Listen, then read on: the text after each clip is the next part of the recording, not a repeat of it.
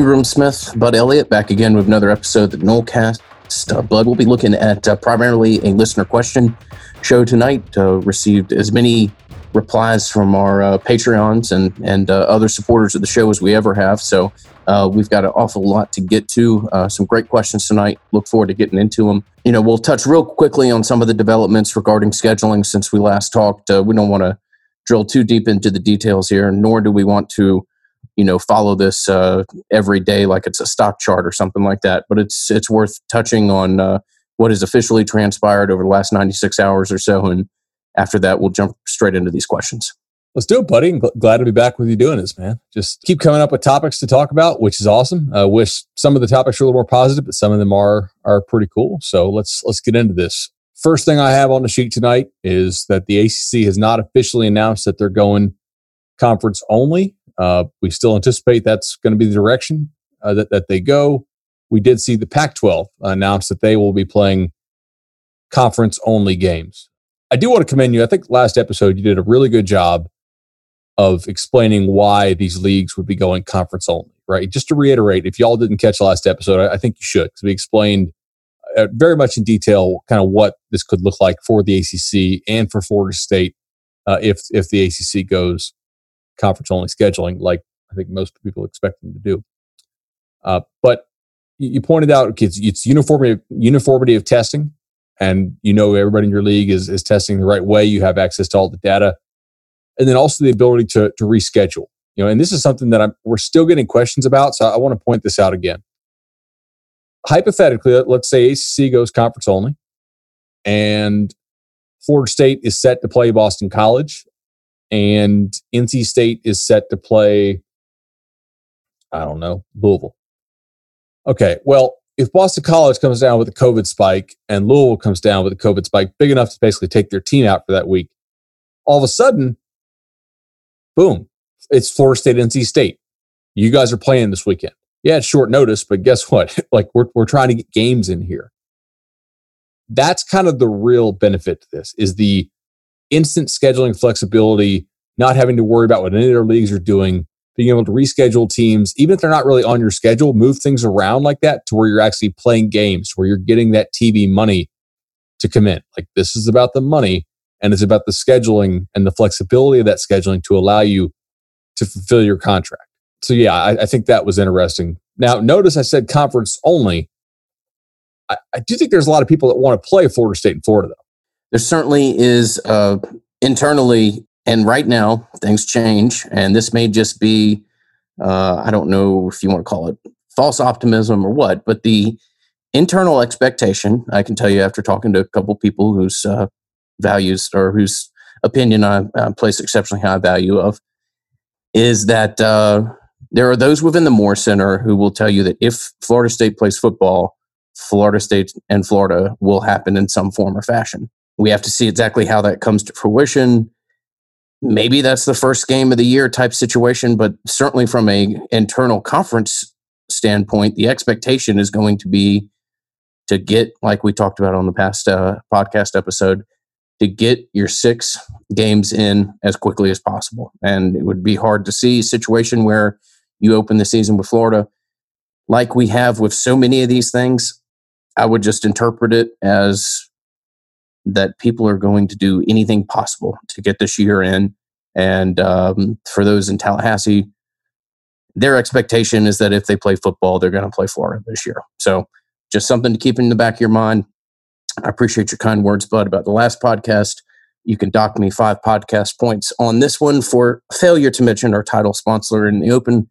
Uh, Louisiana hot sauce is uh, the ingredient that makes uh, the Nolecast possible and has done so for four or five years. Stumbled across a pretty interesting marinade over the 4th of July that uses uh, Louisiana hot sauce. I'll be putting it up on our Instagram and, and Twitter uh, here in the next couple of days. And as always, we want to thank our friends in New Iberia, Louisiana, and acknowledge the role that they play in the Nolecast. No doubt, buddy. Let's keep it hot. So let me ask you this clearly what what what the ACC or what these these conferences that are going conference only are trying to do, it, it makes a lot of sense, right? They, they, clearly want to play enough games so they have a conference championship game. I, I had somebody who, who works in college athletics on the scheduling side, and he was like, "Look, man, if we get six games in in the fall, like there'll be the six division games, you know, and it might take us 14 weeks to play six games given all the outbreak stuff. If we get six games in in the fall, I'm going to be thrilled. Now, from a conference standpoint, that makes a lot of sense. And clearly, like you want to get your money from having the conference championship game. Like that's that's a really big thing. That that that's the goal here for for the league and, and for the member schools. But if you're Florida State, you're not winning the conference. So, like, do you think it matters to them as much that you get your divisional games in? I mean, clearly they want to get that, that ACC championship game played so they can get everybody gets their cut and, and they get as much money from the TV contract as possible. But there is also like the season ticket holders, which I mean, not that we're going to have fans. So who knows? Kind of doubt it. But there's like your, your, your constituents to keep happy, and and that that type of element, right? Do you think they're they care about this more than the ACC probably would? Uh, are you asking if Florida State cares more about it? Yes. I know that uh, I don't know how serious the idea, the home and home uh, that was floated out there over the weekend was. I know that Florida State wasn't real crazy about that idea, about the idea of playing. So the idea was that you would basically uh, cut the ACC, I think, into threes and then have people play each other basically out of rotating pods, home and home. Now, uh, I would tell you that that is because deep concern about, again, uh, about schools from the Northeast travel into the state of Florida, Georgia, South Carolina. Um, so one way to get around that is to not have those schools travel, nor have schools from those areas travel into uh, Massachusetts and, and New York. So I one hypothetical I saw, I thought it would be Florida State, Clemson, Georgia Tech, Miami, and maybe Wake, something like that. Um, and you would play. Well, I guess there would be four team pods, but anyways, you'd play each team twice, home and home, and that's how you would get your, uh, uh, or maybe it was eight divisional games. I should have this in front of me. I'm uh, not exactly providing specific information, but uh, I believe it was uh, somebody out of Carolina who put that up there, and we'll put it in the uh, the Twitter reference once we publish the podcast. But there's uh, there's all sorts of different ideas and scenarios floated out there, and again, it's just the want to get the games played by whatever means possible. So, just quickly, like why why was Florida State not in favor of that? Because because it would kind of make it more difficult to play Florida Florida State. Uh, it would make it more difficult to play Florida Florida State, and it would also be scheduling guaranteed losses. I mean, clearly, yeah, like like playing Clemson twice is not great for your brand. I mean, you're probably going to lose both games by 40 points, and we'll get negative iTunes reviews for that. But that's just the truth. I mean, you're not in a place to play Clemson right now, so you sure as hell don't want to play them twice. You're a hater, man. I I think they might only lose by 20. well said. So okay, that that that makes some sense. It I, I really don't think that the conference only plans that have been put out there by the Big 12 or by the Big 10 and the Pac 12 and what I think is coming from the other leagues. I, I don't think this is the end of this. I, I think uh, you've been all over this thing, dude. I, I, I think you're right about this. That the we said probably a couple months ago, you know, like it's going to be university presidents. Sure, they matter, but it's also going to be governors, right? And and and people above them. I, I my guess here is that you're going to be right about this, and that there's going to be some like red tape at, at the state level, uh, and maybe some of it well intentioned, and, and, maybe some of it's pretty smart actually, but that that is going to preclude maybe some teams from participating or traveling to certain places. And I, I bet you we're going to have some really convoluted scheduling if we're able to play in the fall. Uh, I also had somebody the other day tell me something pretty interesting. I thought was was fun, not fun, but interesting at least. He said, Look, we, we don't need to announce that we're going to the spring right now because what if we do and then all of a sudden this starts to clear up faster than we think it will and then we're not ready to go. And then we're going to look back and we're like idiots. Like damn ncaa you guys could have started october 1 and just you know played through the christmas season and basically been done by this and still had a regular spring ball and, and all that kind of stuff. Like th- this, this cleared up a lot faster than, than people realized because maybe a lot more people have already had the virus than, than they even you know know know have. Maybe it stopped spreading quite as much. So they're trying right now to kick the can down the road to get the most the most feasible option for playing in the fall. If they have to go to the spring, they will.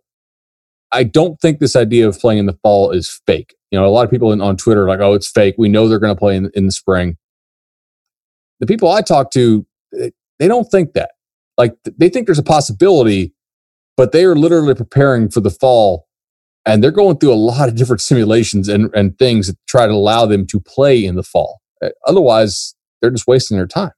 And spring is certainly has its own challenges, its own significant challenges, uh, both in the sense of the amount of the roster that may choose not to play, um, and the way that it coincides with uh, the NFL draft. It's just it's just another challenge, and the and the simple fact that yes, you would be theoretically doing student athletes a favor by not having them play in the fall. You would also be having kids play two college football seasons within an eight month period of time, which is really tough. So everything's on the table. They'll do anything possible to get the games in, uh, not to be redundant, but uh, you know we'll continue to try to grab as much information that's out there, present it to you guys, and obviously try to keep you up to date as much as uh, official announcements allow us to. All right, so let's go ahead and get into some of these questions here. Really good questions, most of them by our Patreon members, patreon.com slash Nolecast. A couple of them from the email, a couple of them maybe from our Apple Podcast reviews. So it's pretty solid. Again, sign up for our Patreon. Not a guarantee that your question gets answered on air. Got to be a good question, uh, but we, we do look at them first, and we kind of give you all the, the benefit of the doubt too. And recently, the questions have been very strong, so I, I don't think we've had to spike any uh, questions in in quite a while. Who do you want to go to first? You want to go Eric, Dane, Christian? Uh, who, who, do you want to lead off with? Yeah, we'll uh, we'll start off with Eric, and I'll uh, ask you this, as this is more in your wheelhouse. Eric asks, quick recruiting question. This is clearly not a normal cycle, given the challenges all the schools are facing because of the pandemic. There are some obvious things that it seems will lead to success in this cycle: uh, recent on-field success, quality of your general infrastructure, etc. But I was wondering what other less obvious attributes or steps taken we will look back and find existed in the programs that had a successful COVID recruiting cycle? Yeah, good question, Eric. Very good question. Sure. So Eric wants to know the other, like the obvious or the less obvious tributes, rather. Probably one of the really common things is going to be uh, not hiring a new coach. Right. And I, I, don't I don't mean that to say that as in like, hey, it, it was a mistake to have made the coaching change. I'm saying if you look at the recruiting rankings right now, let's go to 247sports.com just because I'm biased uh, you know, to them because they're my employer. Let's go ahead and look at the team recruiting rankings and find the teams who made a head coaching change this offseason that was not an in house replacement. Okay. Let me just read down here and tell me to stop when I find a couple Ohio State, Clemson, North Carolina, Tennessee, LSU, Oregon, USC, Michigan, Florida, Texas, Alabama, Miami. Miami, Miami must have got somebody this weekend. Uh, Notre Dame, Wisconsin, Oklahoma, Georgia, Iowa, Maryland, Texas A&M, Minnesota, Louisville, Baylor, Missouri, Rutgers. Is this Rutgers? Yeah, Schiano, right? Yeah. So Baylor's the first name on that list, aren't they? Uh, excuse me. Yeah, B- Baylor, right? Rutgers and Florida State. Uh, so Florida State's sitting right now at 25, Baylor at uh, 22, and Rutgers at uh, 24. Now, Rutgers has one four star player, Baylor has zero. So you can kind of tell they're up there because of quantity, not really quality. Uh, Florida State has four uh, four star players on the composite. Um, everybody else just kind of going down here more. Auburn Washington was an in house hire, so that's a no. Georgia Tech, NC State, Pitt, Virginia, Arkansas. Again, Arkansas has one four star player, Sam Pittman, new hire there. Uh, Memphis was an in-house hire. I'm scrolling here. Boston College again. I mean, 16 three stars, one two star, no four stars. They're at 37, and then nobody else inside the top 40. Uh, so I think one of the most common things, and, and I don't say this to be flippant. I'm just being serious here. Is that these coaches have not had a chance to meet prospects in person. They have not had a chance to get on the road and introduce themselves. And prospects, for the most part, have not had a chance to, to meet them. They've had some Zoom calls, but that's about it. Guys, this is a year zero situation for these coaches. I think one thing that will probably help some existing programs is I don't think coaches are going to get fired this offseason. Hardly at all. Right. And, and unless a school is sitting on some sort of malfeasance that they can use to fire you for cause and not pay a buyout, I, I think the landscape college athletics is, is about to change uh, in a pretty drastic way. I think we're going to see smaller buyouts going forward, probably just across the board. Uh, I don't know you're going to see Jimmy Sexton getting $40 million buyouts anymore for people. And I also think that schools are going to be a little, little more reluctant to pay those, the ones that, that do exist, just because it's just hard to ask people to pay somebody not to coach. We, have covered some of this stuff before, uh, but that that is to say, I think some of these coaches who would have struggled in recruiting due to being on the hot seat, you know, and might have been seen as lame duck coaches. I at these schools that they've been coaching for three or four or five years. I, I don't think it's going to happen this year, right? I think Clay Helton has a lot better job security than people realize. If they play six games in the Pac 12 and he goes like five and one and makes the Pac 12 title game and loses to Oregon, are they firing him? Are they going to pay that huge buyout? I, I don't think so, right? Not, not in this, not in this current climate we're in. So I would say that attribute is, is going to be pretty big as far as like the schools who normally would be struggling because they would probably have to make a coaching change or are probably not going to make a coaching change. I, I don't think we're going to have a whole lot of coaching turnover this offseason. And then obviously the schools that have done a good job embracing technology, uh, the schools who have done a good job with the Zoom calls and, and the, the virtual tours and that kind of stuff, you know, being reach, reaching the kids where they are. Like if you're a school that, that is really banking on the great personal relationships you're going to form when you finally meet these kids in person, eh, I don't know if that's going to work for you quite as well this cycle. Probably not. So the schools that jumped on that pretty early, I, I think, are key. And then, I mean, this sounds pretty obvious, but I think it's true. The schools that are located close to talent, uh, I think that is more important this year than it is in prior years for, for this reason.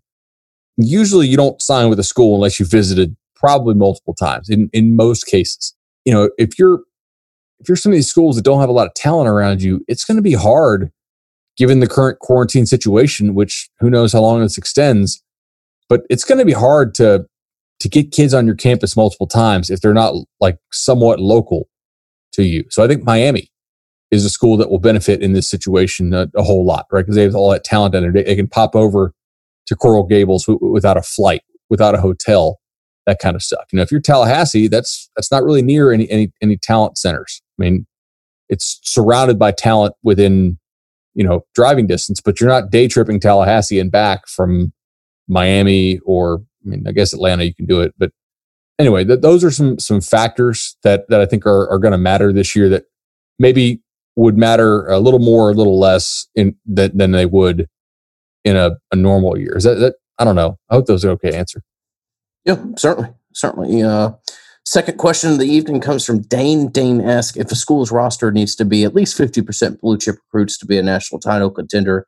Do certain position groups have higher percentage requirements than others?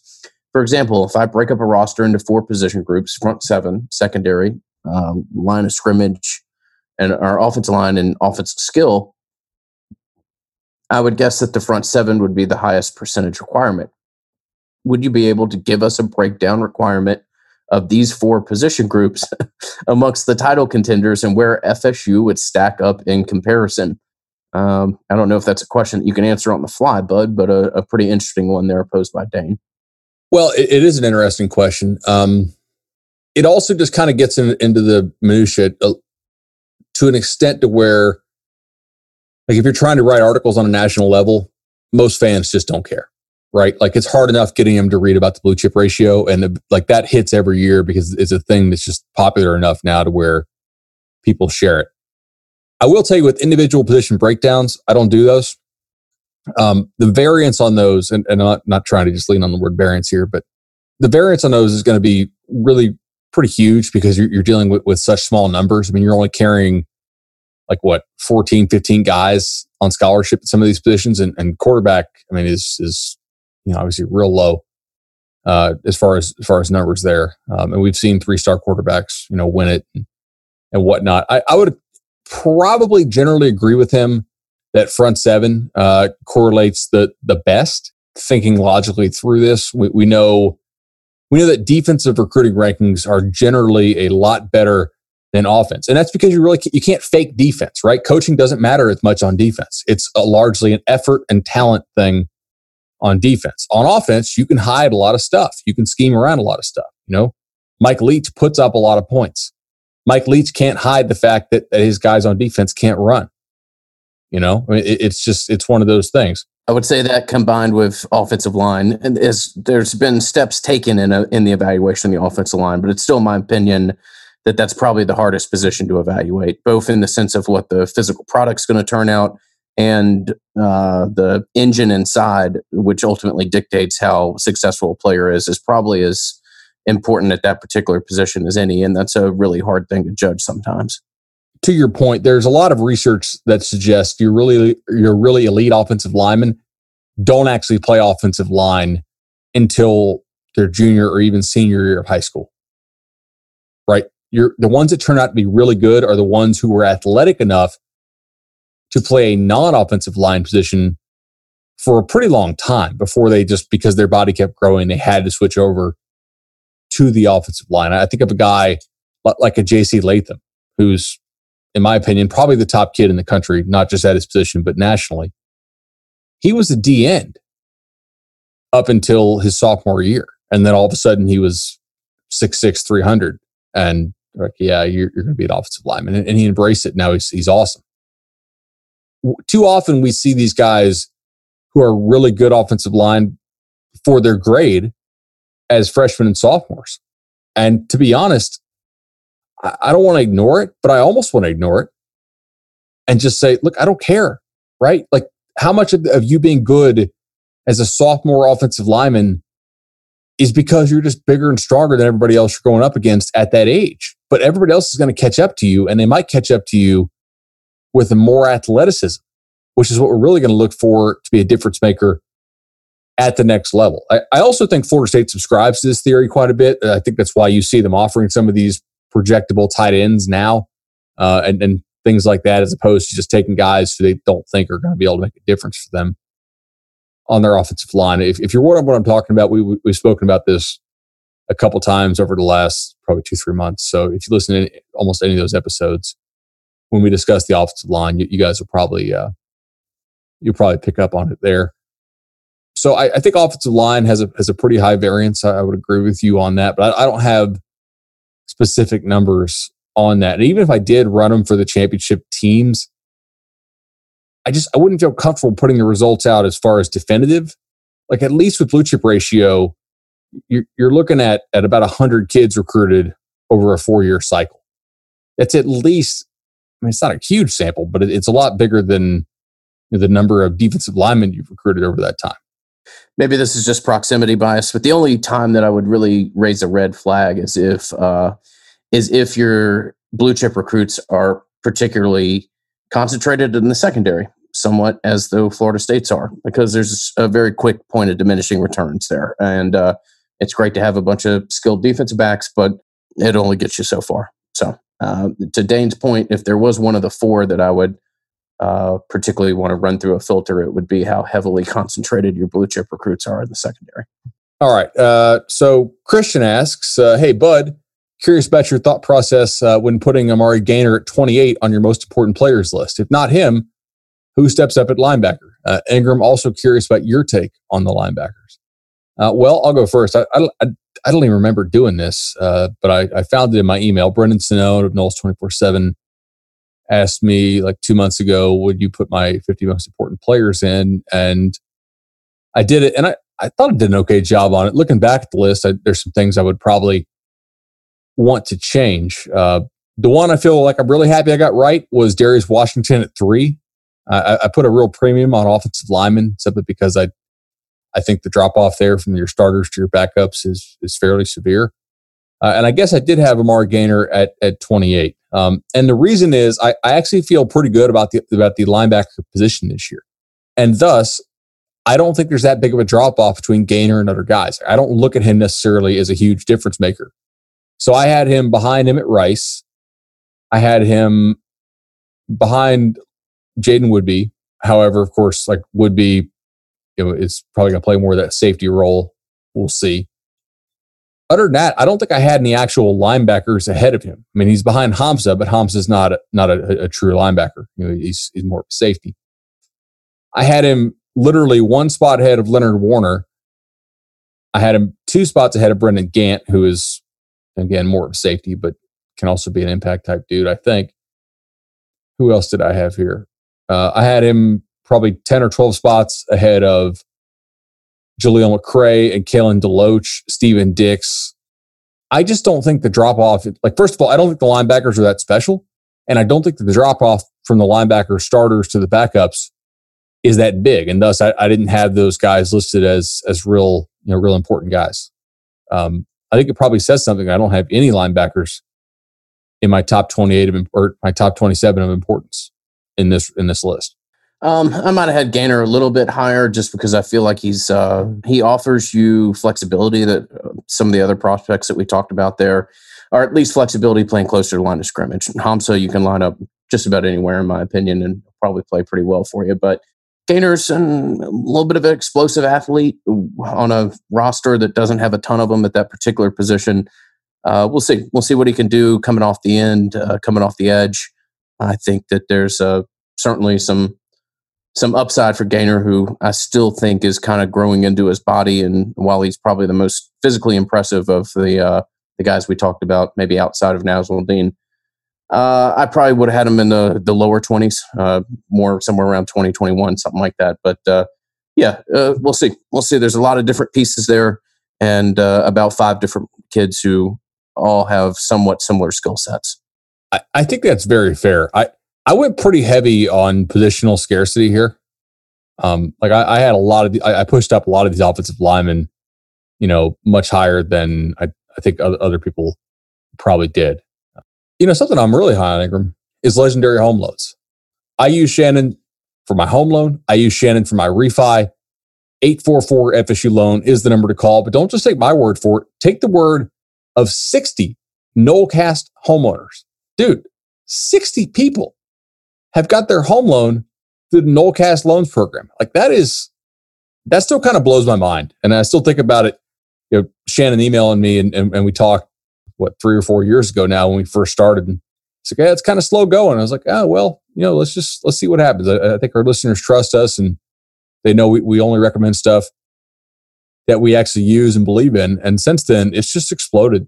And it, it's, it's a credit to, to Shannon and Chad over there at Legendary. Again, 844 FSU loan, just the, the personal touch they have. You, call Shannon, you're going to get some Nole talk. He's going to be able to get you a rate from a variety of sources, walk through the process. It's awesome. I'm thankful every day that, that I was able to drop my rate uh, as much as I did on, on that on that dip uh, with, with with the refi. So give him a shout, 844 FSU loan. And with that, let's get back into these questions. We have a, a, a, Christian here again. I think it's a different Christian, or maybe we have a back back questions for Christian. Uh, and he asks, uh, does this conference only scheduling announcement mean that we are only playing our current ACC schedule, uh, or will we, will we be adding coastal teams to replace the four lost games? Christian, I think it means uh, nothing and everything at the same time right now. Uh, I just don't think it's been determined exactly how this will be dictated. I think Bud was absolutely correct that uh, this gives you the flexibility to try just about everything and try just about anything. And I, you know, the, the guaranteed games that you'll have at least once are the, well, no, I won't even say the guarantee. There are no guarantees uh, other than that you'll be playing teams in the ACC and, uh, and then they'll go from there. So I was going to say there's a guarantee you'll play your divisional teams, but no, I don't think that's guaranteed at all. So, um, I don't know exactly what the structure will look like, even in this strange, odd year that the terms coastal and Atlantic will even matter. Uh, we'll just have to see. I think you're right, dude. Ideally, they want to they want to replace those and, and play a, a full like at least ten game schedule. Ideally, is that going to happen? I have some doubts, but not not full doubts. Like I I, I wouldn't put it by them. I, I think it's it's certainly possible that they're able to pull it off. I'm just not fully convinced on it. So Michael asks us, hey, two questions. First, right now, how many games would you better play before January, uh, assuming they don't push the whole thing back to spring? We can assume that, but also like that you have to kind of bake that into your question.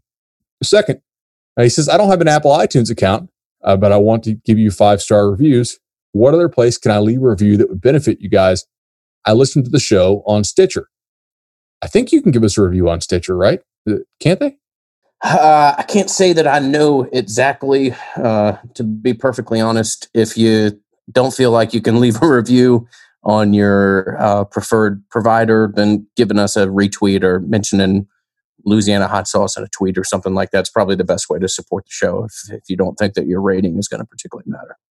Yeah, guys, uh, the, the main reason why we want these Apple Podcast reviews is because it keeps us really high up in the Apple Podcast charts, and also uh, something you may not see, but it, it serves you or serves us rather as a suggested podcast to people on their phones.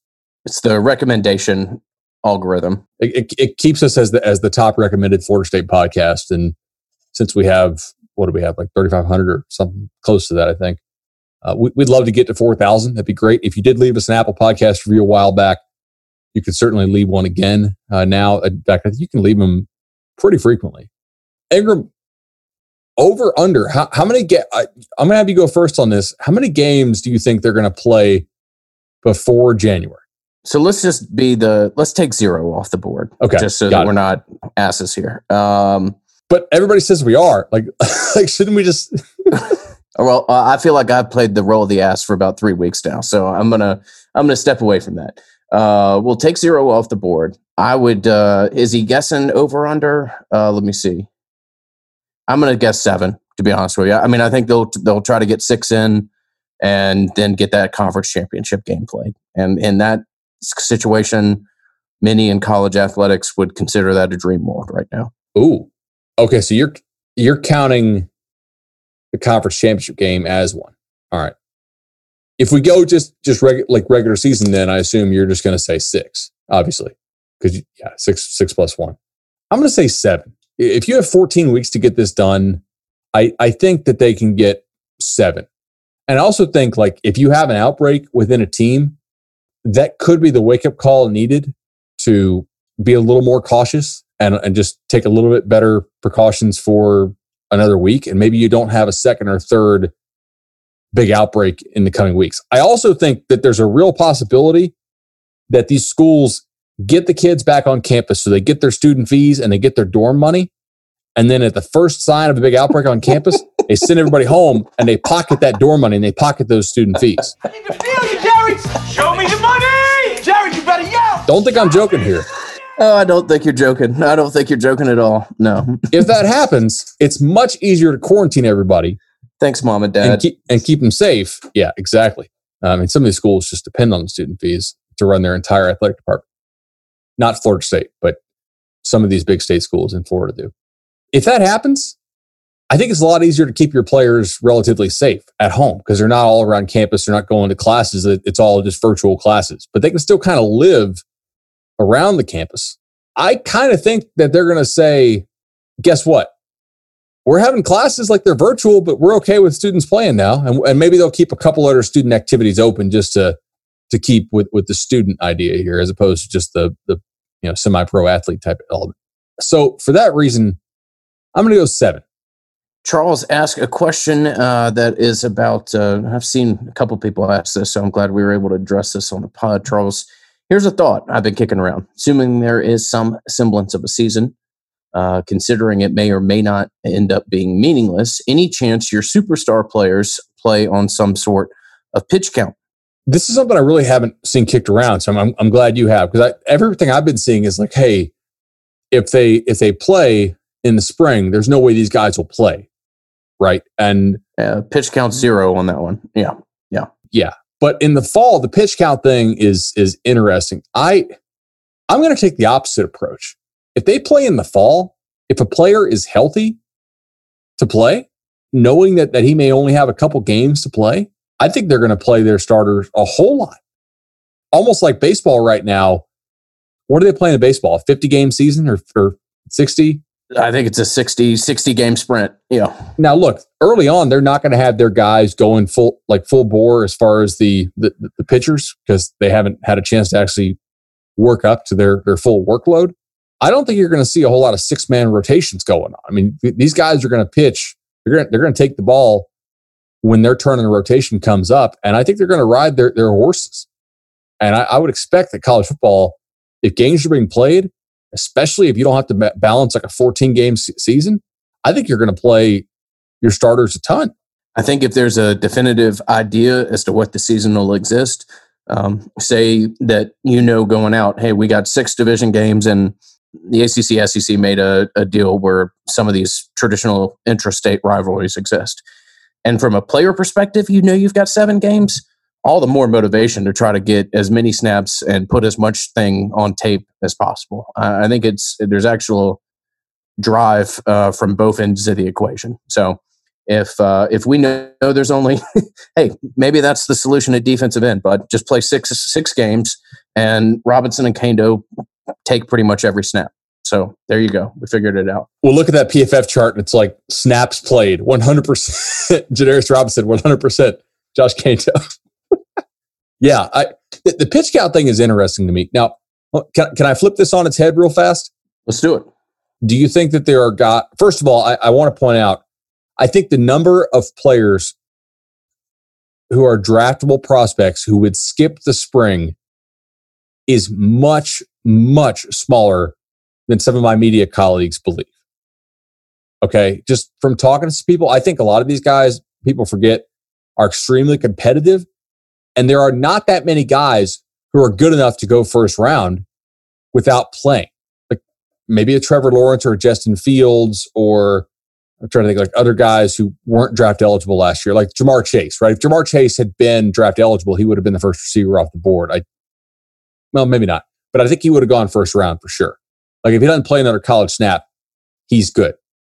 Do you think Marvin Wilson's a first rounder if he doesn't play another college snap? Because I don't right? Like you don't you don't come back to to improve your draft spot by ten picks. You know, I, I think he probably did not get a a, a, a, lock first round grade. I think if we play in the spring, I think Marvin Wilson's going to play. He came back so he can raise that draft stock.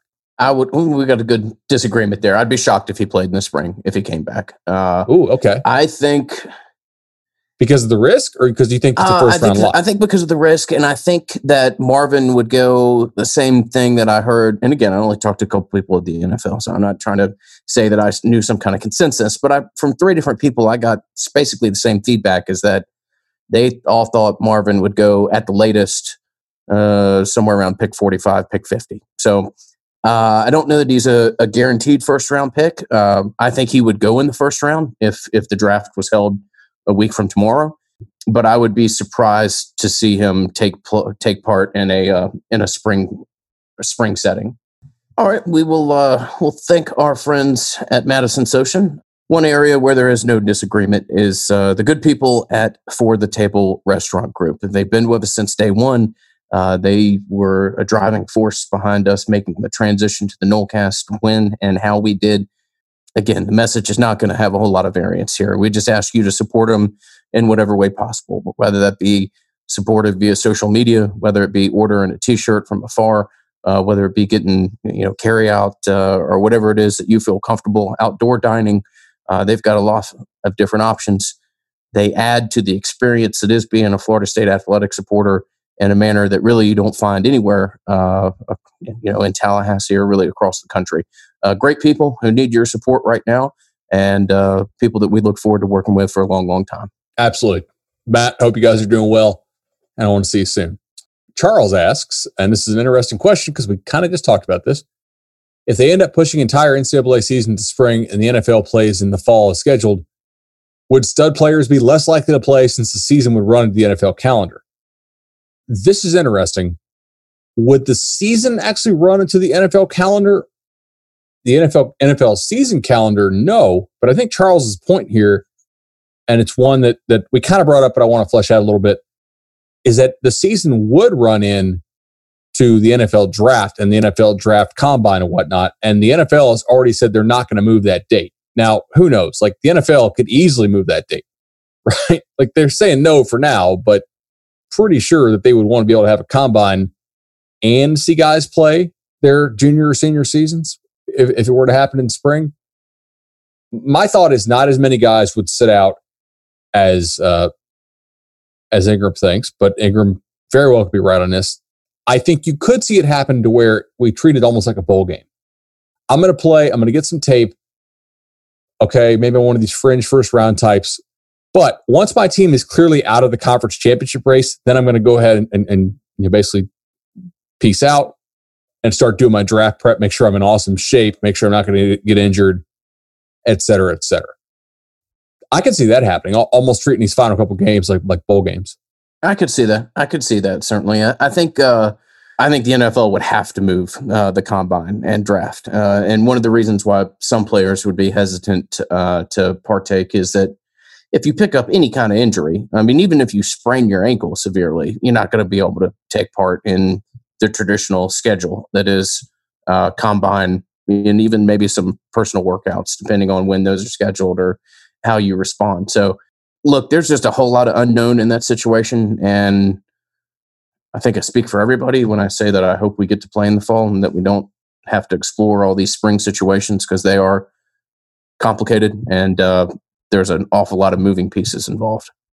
All right, so let's go ahead and go to Christian. Is a different question, a different Christian. He says, "Hey, forgive me if you've done this already uh, and I missed it, but will the Nolecast be doing an episode or a series to give an in-depth X and O breakdown of our new offense defense uh, to give us an idea of what to look for this year, how the new systems pair with our roster? Thanks and hope you're well, Christian. Hope you're well uh, as well. Yeah, we are going to do that. Um, I kind of want to do that once we start camp, just to kind of weave it into our positional previews, which we haven't even started yet because we don't really know when when camp is going to start. Uh, I, I, think that's something fun we could talk, we can definitely talk about on the show. There's always some challenges associated with doing so because you don't have that video uh, or you know kind of visual element with it. Maybe we'll put some stuff on our Instagram, but yeah, we'll, we'll definitely discuss it. Uh, it. It's it's certainly an interesting offense that, that Mike Norvell runs, and you know, defensively, I there's some stuff that Fuller does which is clearly different than than the prior system as well. So I look forward to talking about that with you guys. Chris asks, I think I think this one's for Ingram actually. He says, "Hey, I remember a few years back, both of y'all uh, were really high on FSU's chances to land a great class in 2018. Can we play the what if and assume if Jimbo was still operating at a peak efficiency, and talk about uh, what that class would look like? Specifically, I remember Ingram being really high on some kids out of Georgia. Thanks, guys. Yeah, there's um, I, I certainly remember that, Chris. There's a uh, podcast that I did." solo when Bud had the uh, the audacity to take a vacation during the summer, uh, where I talked about a lot of Georgia kids and kind of looking back on it, I see it as a pretty definitive moment in time. At the time, and I didn't mention this prospect's name, but at the time I had been told that Owen Pappoe was basically uh, in the process of making a commitment video for Florida State. And about two or three weeks later, I checked in and no commitment video and no plans to shoot a commitment video. And in fact, some of the correspondence from Florida State had fallen off. the Florida State side said, well, we had a little bit of concerns about his size and other things, which I kind of rolled my eye at at the time, but didn't maybe extrapolate to what was starting to happen in that 2018 class. Now, uh, some of those kids in Georgia uh, I was talking about at the time maybe didn't end up being quite as highly ranked prospects Others that I didn't talk about, uh, Justin Fields is one that comes to mind. I don't know, man. It's it's hard to play the what if game. Um, I think that Florida State had relationships. Florida State had a brand at the time that was big enough uh, that they could have gone in and done some real big things in the state that year. Um, offensive tackle would look a lot different. Uh, is one position that immediately comes to mind. Uh, but it didn't happen. And it was really, in my opinion, when I look back on it, the beginning of the end. So I don't know if the relationship with Jimbo and Florida State just eroded so much over the summer. That summer, this is the summer leading up to the Alabama game. Uh, but some of the early signs about recruiting not being anywhere where it needed to be were already kind of starting to rear their head. For sure. And they, they, they cropped up quite a bit that fall. I, I think that's a good rundown by you there. Uh, speaking of something else good, Travis Johnson. Travis Johnson, proud supporter of the Nolecast. Travis, for those of y'all who are loyal listeners, and if you're not, or if you're new, Travis is a board certified family law attorney. That makes him one of the foremost experts in his field of family law. He's the guy you want to go to. You may not need a family law attorney tonight. You may not even know one or know that you need one next week or the week after. But if you need one, take down this number 850 435 9919. If you think you might need one, again, take down his number 850 435 9919. Travis has cases throughout the state, whether it's just a, you know, something pretty small, or if you have a multi-million dollar divorce, he does those too. Free consults for Nolecast listeners and flexible payment options again for Nolecast listeners. Travis Johnson, graduate of Florida State, board certified family law attorney and proud supporter of the Nolecast. Tom, ask, let's say we land one of the two big time offensive line recruits we're working on right now. I'm I'm here for the optimism, Tom. How big of a difference maker, both on and off the field, would that be, uh, both immediate and long term? First of all, it would be let's just kind of settle in here, maybe on what Tristan Leigh and, and Amarius Mims, uh, two guys we spoke about recently. It would be a, a tremendous difference, I would say, uh, in terms of your perception, right? That like that would matter a whole lot. Uh, I think people saying, "Oh, it, it is cool to go to Florida State as an offensive lineman," so I, I think that would matter. Um, I think both those guys are potentially good enough to where they could start for you as true freshmen uh, in in 2021, fall of 2021, by the way, not not the spring of 21. Is it going to happen? Uh, almost certainly not. But I, I think long term, one guy can only help so much on the field, but off the field, I do think it could kind of help to turn the tide of, of perception of Florida State in the offensive line recruiting game. It also just makes the other guys you're taking on the offensive line look a lot better in comparison. You know, if you take like whoever they're going to sign at number one this year in the offensive tackle side, if you slide that guy to your number two offensive tackle, I like him a lot better now. I'm like, yeah, you know, that's that's not a bad second tackle taking the class. Whereas if it's the first tackle you take, you're kind of like, yeah, okay, kind of. I mean, more of the same. More, more. That doesn't mean they're going to turn out as bad as some of the recent ones have, but n- not guys who are are like already very good plus upside. It, it would be a big deal, and it's not going to happen, but but it would definitely be a big deal. I mean, whatever your point of reference in the recruiting world, whether it's being Jimbo going out and get EJ Manuel, Nigel Bradham, Eddie Goldman, or I guess uh, uh, the kid out of Lake City who's like my favorite Jernigan. player ever. Yeah, Jernigan. I apologize, uh, Timmy. That's embarrassing. Uh, yeah, uh, whatever monumental recruiting moment you want to point at, it would be as big as as anything that's happened. So uh, I don't know that it'll come with those two kids. Um, you know, we'll see. Florida State I think we'll pursue some of these kids aggressively, and uh, we'll see how it runs out in the uh, in the long term. Austin asks, "I've been going back watching the Memphis games 2019, and I'm excited to see a game plan offensively that adapts to explore the weaknesses of the defense they are playing that week. What percent of play do you expect to see pony package or wildcat, Austin?" These are the questions I love. And which games on the schedule would be best suited to go run heavy within those packages? Good question. I guess we'll just operate off the uh, the traditional schedule as of that of what we know right now. Yes, I, I think that's that's probably what we have to do. Okay, how much pony package, which is some sometimes what, what people call uh, like two running backs as, as opposed to a, a, fullback and a tailback, uh, and how much wildcat wildcats obviously uh, basically just single wing type stuff where, where, you're snapping the ball to the back, typically with the quarterback split out wide it's more of kind of a, a gimmick formation. Uh, what percentage of play do you expect to see? I, I have no idea. I, I first of all, a lot of this is going to depend on who is the guy you want to be snapping the ball to. Like, is is it Jashaun Corbin? Is it is it Khalan Laborn? Uh, who do you who do you think is the guy that they would that they would actually think is special enough to need to give him snaps outside the construct of your normal offense, like direct snapping the ball to him? Is that something you think you're going to see a whole lot of? Maybe. But I at this point I don't even know who is the, who is that dude. Typically that wildcat thing it, it can't help your run game obviously because it creates an extra gap. When, when you snap the ball to a back, you he doesn't like there's nobody handing him the ball. Uh, so it does help to create the extra blocker, which extra blockers is something I'm extremely interested in, Ingram. I don't know about you, but with this offense, extra blockers are appealing to me. But let's let's say Corbin ends up being really good for them. And I don't know, maybe, maybe he will. Do you think you're going to see it more than like a series a game? I I kind of don't. I mean, that's generally something you bust out the package like once. It's not something that teams keep going back to like over and over again within the within the same game, unless for some reason it's really working great. but that's that's kind of what I would what I would say uh, there. As to the pony package, pony typically I think is something you want to get in when you want to. I, I want to run it when I think the opposing team's linebackers are not very good.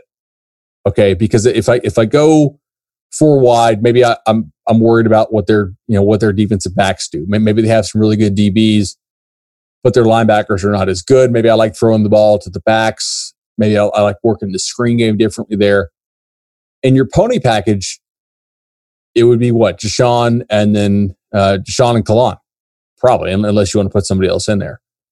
Maybe a, maybe a Corey Wren, maybe your new JUCO kid. But at that point, I I don't know. I, maybe we'll see some some pony, probably, but I I don't know. I'm I'm a little bit skeptical that we see a ton of that. As to what team, you know, kind of Pitt comes to mind. Yeah, that's the I first think, name that came to mind for me. Like yeah. P- Pitt's got a really good D line, and their secondary is pretty loaded. I don't know that their linebackers are are that great. So maybe it's something you can kind of you can create out of. You, you can throw the ball against their linebackers uh, with with your hopefully your backs getting singled up on those guys. It does give you an extra blocker in the backfield. So maybe, maybe Pitt with with the pony package. That's that's a really good question. And this is a pretty good example. Like I wish we had a spring, you know, because like I would I would know kind of what they're running and would at least be able to give you an idea of that more, right? As far as you know that that type of stuff. Uh, Matt asks, with football being the main sport for the vast majority of FBS programs, there's an obvious need to make the season happen. Question is, what are the Title IX implications of football not happening at all? What about not happening on schedule? With some schools dropping football for 2020, do they have to drop a proportional number of women's scholarships or not? So I'll say the the back one, no, they wouldn't have to cut female scholarships, from my understanding. Uh, the second part of it is that I, um, uh, Bud and I are kicking around ideas for episodes. Maybe if uh, if we don't have the quote unquote traditional content that we have, uh, and one of them would be to get a Title IX expert on. Uh, there's a lot of different aspects of this that we'd kind of like to explore, um, and maybe having somebody with a you know a, a legitimate expert uh, qualification would would help shed some light on this because there's a lot of different theories as to how this could ultimately be impacted. I, I did talk to a college admin a while ago, and they basically said, look, you do have to carry a certain number of sports in order to stay at D1. I don't know if people know that. Like, in order to be a D1 program, you can't just be like a D1 football program and that's it. You have to carry a certain number of sports, certain number of total scholarships. But because a lot of programs will probably be dropped programs this year, or a lot of schools. I, I, shouldn't keep using the word programs. A lot of schools will keep dropping stuff this year. Uh, and with that, I think that there is a very good chance that we get a waiver as to the requirement to host a certain number of sports this year and perhaps for the next couple of years. The, the circumstances are just so crazy. And we think of the NCAA as being sort of like arbitrary, capricious, but ultimately that they their decisions are made by the member schools. Like the NCAA is made up of its member schools. That's not just a tagline they use. It's it's actually legit. Given that, I, I think they're going to be okay as far as not having to drop uh, a certain number of women's sports just to make up for the men's sports. They're probably going to be okay. I don't say furloughing, but in some ways, I, I think that's what they'll do is basically furloughing some sports as far as actually playing and maybe just keeping the kids on scholarship, but not, you know, not all the costs that go along with it.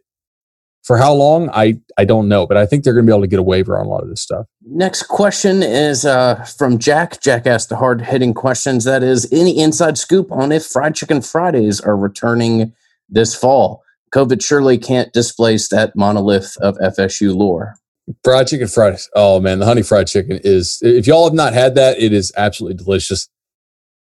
Do you think that's going to be open to the public this fall? oh, open to the public? No, no, I, I don't think it'll be. I, I yeah. do think that uh, Florida State athletes will be able to have honey fried chicken. Uh, if you want some kind of cheesy historical reference, the this is kind of out there, but uh, there's a there's a long lore that if like the Ravens ever left the Tower of London, then London would fall and England would collapse. uh, I consider that pretty much to be the same with Honey Fried Chicken and Florida State Athletics. As long as it's around, Honey Fried Chicken will be there, and uh, Florida State athletes will uh, continue to enjoy what is a bit of a, a unique dish. Let's get out of here tonight on this one. Good question. Man, we're over an hour again, dude. This is, we're always like, hey, what are we going to talk about? And then we find a lot of stuff to talk about. Santosh asks, uh, after reha- also rehashing a Twitter question, what significance does a show cause notice from the NCAA hold? Why would you be asking this question? I have no idea. Uh, oh, he continues. As in, Jimbo was served a show cause notice from the NCAA. Uh, if you're not familiar with this, I think there was some impermissible contact, right, between uh, a coach who was Jimbo was overseeing and a recruit. Yeah, yeah, almost straight off the bat, which is, I mean, good for you. You got to, if you're going to do it, do it immediately. I think eight days after getting hired or something like that, nine days. Uh, a coach who was coaching at Florida State, but undoubtedly never been any of the rules then. But uh, as soon as he went out to Texas A&M, wild, wild, wild west out there. Can I say something here? These like these bump rules and these no contact rules in person are just the stupidest damn thing ever. I'm sorry. Like like it, there's a rule that, like if I see you at your high school and you're a sophomore, I can't talk to you. Do you know how many kids I talk to who I think are pretty good? And then we talk about grades, or I, I ask a college coach about him, and we're like, yeah, I wish he would have would have gave a damn as a freshman or as a sophomore in high school. And now he's trying to, you know, backtrack and make up all these credits so he don't have to go to junior college or, or go to prep. Man, do you know, like, if, if I'm a sophomore, maybe I think I'm going to be good, but I'm not like super good yet if I've got a coach, Jimbo or anybody, talking to me, encouraging me, telling me, hey, we, we got your eye on you, that, that type of thing, and having a conversation with me, man, that might motivate me a little bit more to do well in the classroom. You know, and I've always thought these no contact, like I, I understand not being able to call these kids a whole bunch as sophomores, because I do think it's a little bit overwhelming to have like a 14 or 15 year old kid having his phone blow up by, like by a bunch of college coaches nonstop. Not that it's great for 16 and 17 year olds to have it, but th- there is a little bit of an element of maturity as far as handling that contact. But in person contact, it's not like you're going to be like overwhelmed with in person contact. The coaches are not going to be camping outside your house trying to talk to you all the time. They're just going to your school. When they talk to some of your upperclassmen teammates, they want to be able to talk to you. I just think this is a dumb rule. Now, a six month suspension from recruiting is what I saw. Is that what you saw? Uh, yeah, six months not being able to go out into the field. Which, uh, I mean, if he gets to serve that immediately, okay. yeah, I, I wonder that that's uh, that's almost like a time serve there. I will tell you if uh, if it's actually a real penalty, that'll annoy Jimbo pretty hard because he actually was always one of the guys who thought that it was absolutely crazy that you couldn't go out uh, and be on the road more as a head coach. And he kind of, what do you call it? The lazy man's rule, I think it was. It, was, the, he, he criticized the coaches. And I think Saban said the same thing. He criticized these head coaches who didn't want to go out on the road and recruit. And so they would get together at, uh, at the coaching conferences and, and pass these rules that the NCAA would rubber stamp and saying, "Oh, head coaches can only go out on the road for a certain number of days as opposed to assistants. And since he had just been an assistant, he understood kind of what the assistant workload was like. Uh, I, yeah, that it's not nothing. Not being not being able to have him in home is is certainly uh, certainly painful for them. All right, man. I think that's uh, I think that's another Nolecast in the books here. Fantastic questions. Uh, genuinely, really appreciate the feedback that we've received recently. It's been exceptional and has uh, made do it shows during this kind of unorthodox time an awful lot easier. So thank you to uh, both Patreon supporters and, and broader supporters of the Nolecast as a whole. And uh, if you do have a chance to support our sponsors or give us a retweet or give us a five star review, it is uh, it is exceptionally appreciated. Thanks, y'all. This has been the Nolecast. The Nolecast is created and hosted by Bud Elliott and Ingram Smith, music by Judson Wright, and produced by Justin Robinson. Go Noles. thank you.